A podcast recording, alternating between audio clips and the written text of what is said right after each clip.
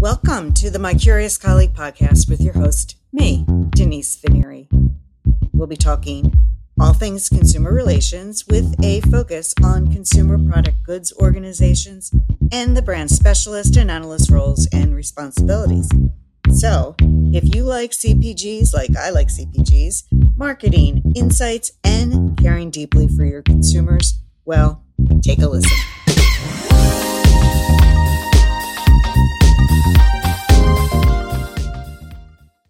Hello, my curious colleagues.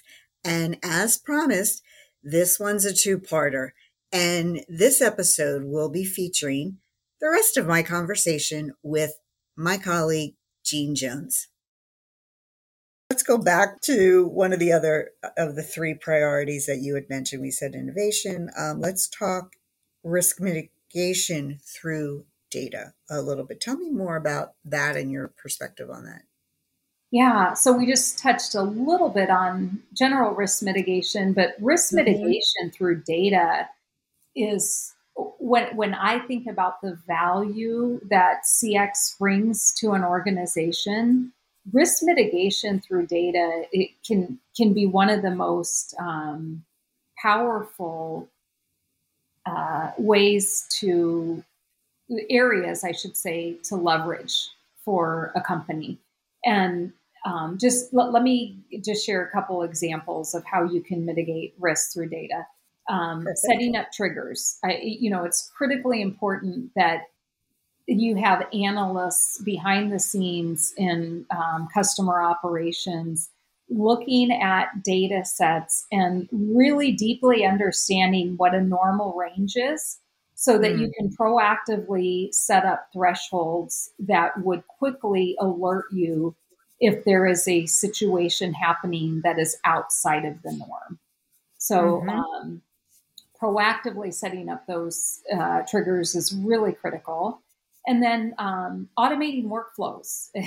this kind of goes hand in hand with triggers, but there are so many opportunities that we have now to automate workflows so that business stakeholders get information about the customer experience in a it's going to the right stakeholders at the right time to really be able to respond quickly. It's uh, we just talked about the importance of these relationships, right? and right. Uh, uh, the one of the things that any, anyone who knows me knows that I I love the idea of storytelling, and because to me it's it's one thing to share um, an insight or a, a, data point. It's a whole nother thing to put it into a story so that you can truly represent the voice of the consumer and, and represent that experience in a bigger way. And if you've got automated workflows that can quickly get the right people, the right information at the right time, that truly helps with your ability to be the advocate for the customers and tell their stories. And then the third one was really just um, being able to differentiate sentiment from volume. I think that example I had given where uh, we worked on a patent to be able to normalize and share data across the industry. Mm-hmm. One of the um, really important elements of the infrastructure of how we were going to set up that data and support that data was being able to tie in sentiment and um, differentiate frequency of consumer contacts from the impact of consumer contact, uh, the impact of the experience of the consumer. So let me give you an example of that. If you're yeah. if you're uh, receiving a contact and you're going through the process of categorizing it and ta- mm-hmm. like in some cases you'll call it tagging it and and putting the correct tags on it. One of the tags that you can use is a sentiment tag to say this is a 10 on the pain scale and a really really high frustration level or this is a 5 they're they're upset. Hmm. they're they're bothering to reach out to us. They're taking their time out of the day because it was impactful enough. But mm-hmm. they're probably not going to tell their friends about it or um, really think too much about it after they've let their voice be heard. Or it's a one. This is a really passive, hey, just wanted to let you know um, I had this. I'm the kind of person that likes to make sure that if I experience it, I think about others who might be experiencing it too, and I like to help. So I'm just going to let you know about yes. it. Yeah. And you could have a scenario where there's a product that has thousands of contacts, but those contacts are more the hey, just wanted to let you know, no big deal. I, I think you'll probably get it right the next time. I, am not going to stop buying the product. But you could have a very, very small number of contacts that are on that 10 on the pain scale. And mm-hmm. these consumers or customers are no longer buying the product, they're leaving the brand, they're going out yeah. to social and they're letting their voice be heard and they're trying to get people to understand that the, they were they had a very bad experience and they don't want others to have that experience as well. So being able to, through your data, apply yes. some type of a sentiment tagging and then use it for risk mitigation, be prioritizing. Here goes back to the relationships again. Here's mm-hmm. another example going in the food world, you're partnering with your manufacturing facility and saying, mm-hmm. I know this is a really low number of contacts that we've gotten on it, but consumers are really upset. We have to prioritize this. Was that assigned by the uh, brand ambassador? Would they assign it based on themselves? Or is that like speech analytics and some high end stuff? The, at the time, I, I, think our CRM systems are more sophisticated now, and many are doing this through the tagging system. But at the time, it would have been our data analysts who okay. noticed the pattern. They're reviewing sentiment. Um, and, and, then, of course, you have your tools that can help you also measure sentiment that may uh, trigger words um, in yep. the in the verbatims that would lead us to believe that this is a pretty serious event. And then the analysts would actually be doing the deep dive work of going through the verbatims and yeah. understanding this to be able to say, hey, very small number of contacts, but the a negative sentiment. And on top of that, mm-hmm. um, this is it, th- there's a trend that we're seeing and then, of yep. course, the um, the brand ambassadors at also are coached at any given time to flag and raise something up if there is some if there's any reason to believe that there's um, a pretty significant concern. And I think that goes hand in hand again when you when we talked about quality and mm-hmm. um, food safety more so in the um, food the CPG world it, you want to empower your brand ambassadors to be able to raise a hand at any given time, even mm-hmm. if it's one contact that to have that one contact investigated. Yeah, love that. Love that. Um, oh, I have so many more questions on that process and what it might look like today. Um, but we'll have to just hold off on that. Um, let's look in the future. What's next for CX, Jeanne? Uh, well, I've I've been reading a little bit about BX, right? The business of experience, and and I'm actually hmm. going to read this. Um, okay. Because this is something that I've really just kind of started to tap into a little bit and mm-hmm. uh, want to learn more about, but. Um, it, shifting from CX to BX embraces a complete approach that works to solve for human needs around a purpose. Um, mm. And then that's in contrast to traditional customer experience where you're focusing on optimizing customer touch points around products and services. So um, I think it, it sounds like, from what I've read on this so far, that many customers are really just starting to understand the how important it is to have a holistic approach and to have your customers and consumers very easily see that you are a purpose driven mm. organization and see and experience that in the way that you're supporting them and uh, offering uh, support to them through your the the channels either directly or through what mm-hmm. they learn about your company. And I think that's where the key difference is here from CX to BX. CX, you're focused on those things that you can control. You're focused on the CRM systems. You're focused on, you know, the partnerships with marketing and sales and front end technologies. But in BX, you're focused uh, additionally on being a purposeful mm-hmm. organization and um, really having those values show authentically in your interactions mm-hmm. uh, with your customers and consumers. Um, I think those, uh, from what I've learned, um, purpose and values and innovation are really part of that more holistic approach. Um, mm-hmm. So that's what's really uh, prompted my interest there is something that probably I think will start to gain a bit more traction and more in the C more uh, members of the CX world will start yeah. um, probably thinking about things a little bit differently this way. Thank you for sharing that.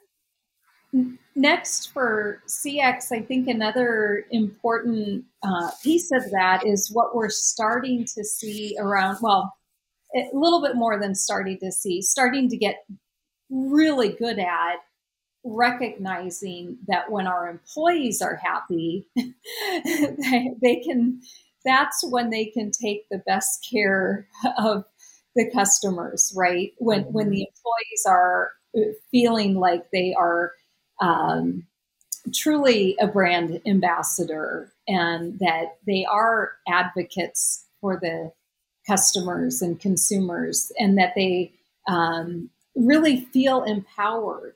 And it's been interesting to me some to see some of the way that companies are starting to actually measure uh, not not on it not in an annual survey right not once a year measure employee engagement but okay. some of the companies that are starting to measure on a regular basis eh, doing the check-in before they ever start engaging with the consumer for the day they're checking in and saying, okay, let's let's have you do that pain scale today. Where are you at? Are you a seven, eight, nine?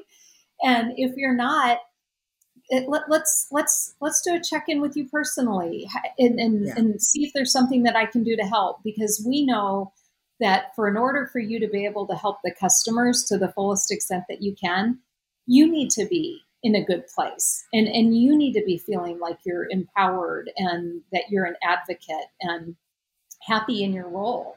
And I think this is, uh, I, am starting to see it in some of the new technologies that are being developed for check ins with agents and uh, employees. And then also starting to see it in some of the tools like uh, internally when you're working with your employees for one on ones, as an example. Mm. There's a, it, when you go and you document your one on one in this um, software tool, you can put your check in for the week. How did your week go?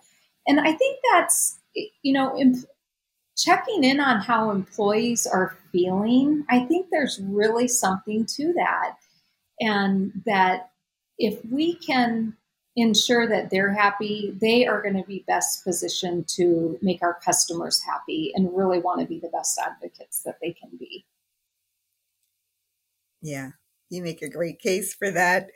Um, I'm almost seeing like a algorithm, well, not an algorithm, maybe like a math problem. It's E E X times two yeah, plus CX plus BX equals consumer wins or something. You know, I'm sure someone has put that together. Um, happy employees equals happy customers. right, right, exactly. Okay, so that's next for CX. How about what's what's next for you personally, Jeanne?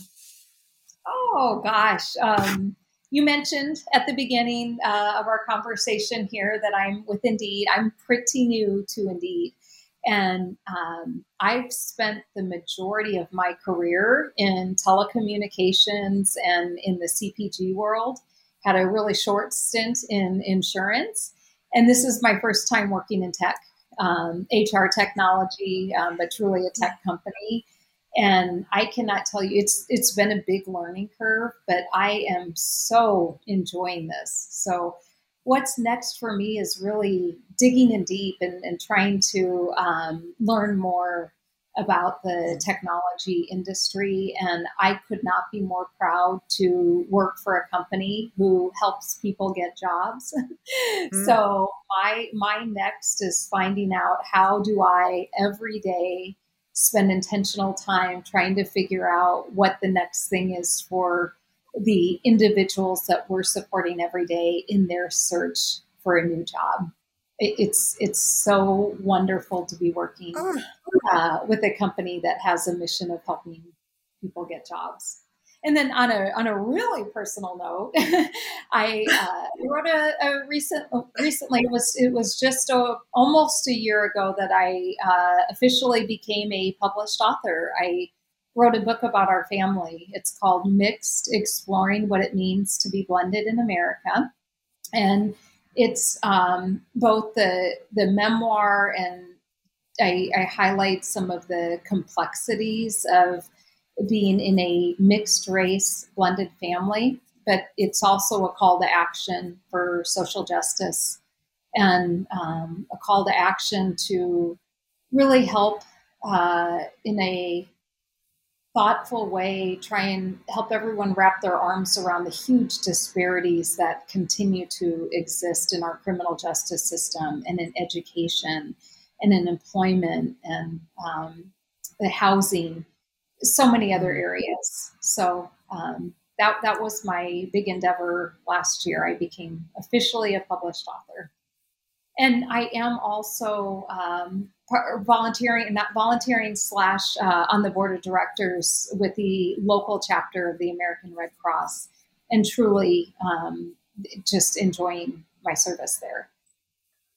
Wow, um, quite a lot. I'm I'm not sure how you get all that done. I don't know what I'm doing with my time, Jeanne. Frankly, but get, just getting back to the book for a second, I think that that is so exciting. Um, obviously, I knew about the book being published, and just so proud of you and uh, you know all the work that you're doing um, everywhere actually oh my all right well thank you so much jeanne for taking time out of your saturday to talk with me on the podcast denise i can't thank you enough for having me we connected so many years ago at socap and um, i am so grateful to still continue to have not just colleagues but friends yeah. like you who have been able to continue to support me not just in my career but i feel like um, i've got this amazing network and support system i know we touched on that a little bit but um, couldn't be more grateful for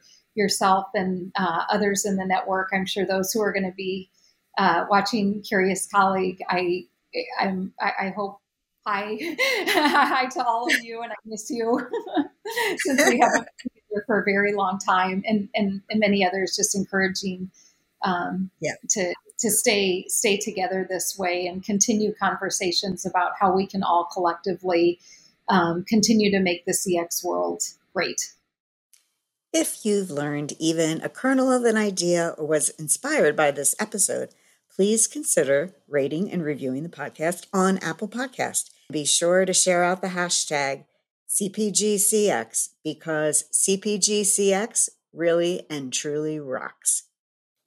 You have been listening to the My Curious Colleague podcast with Denise Venneri. Thank you for your time.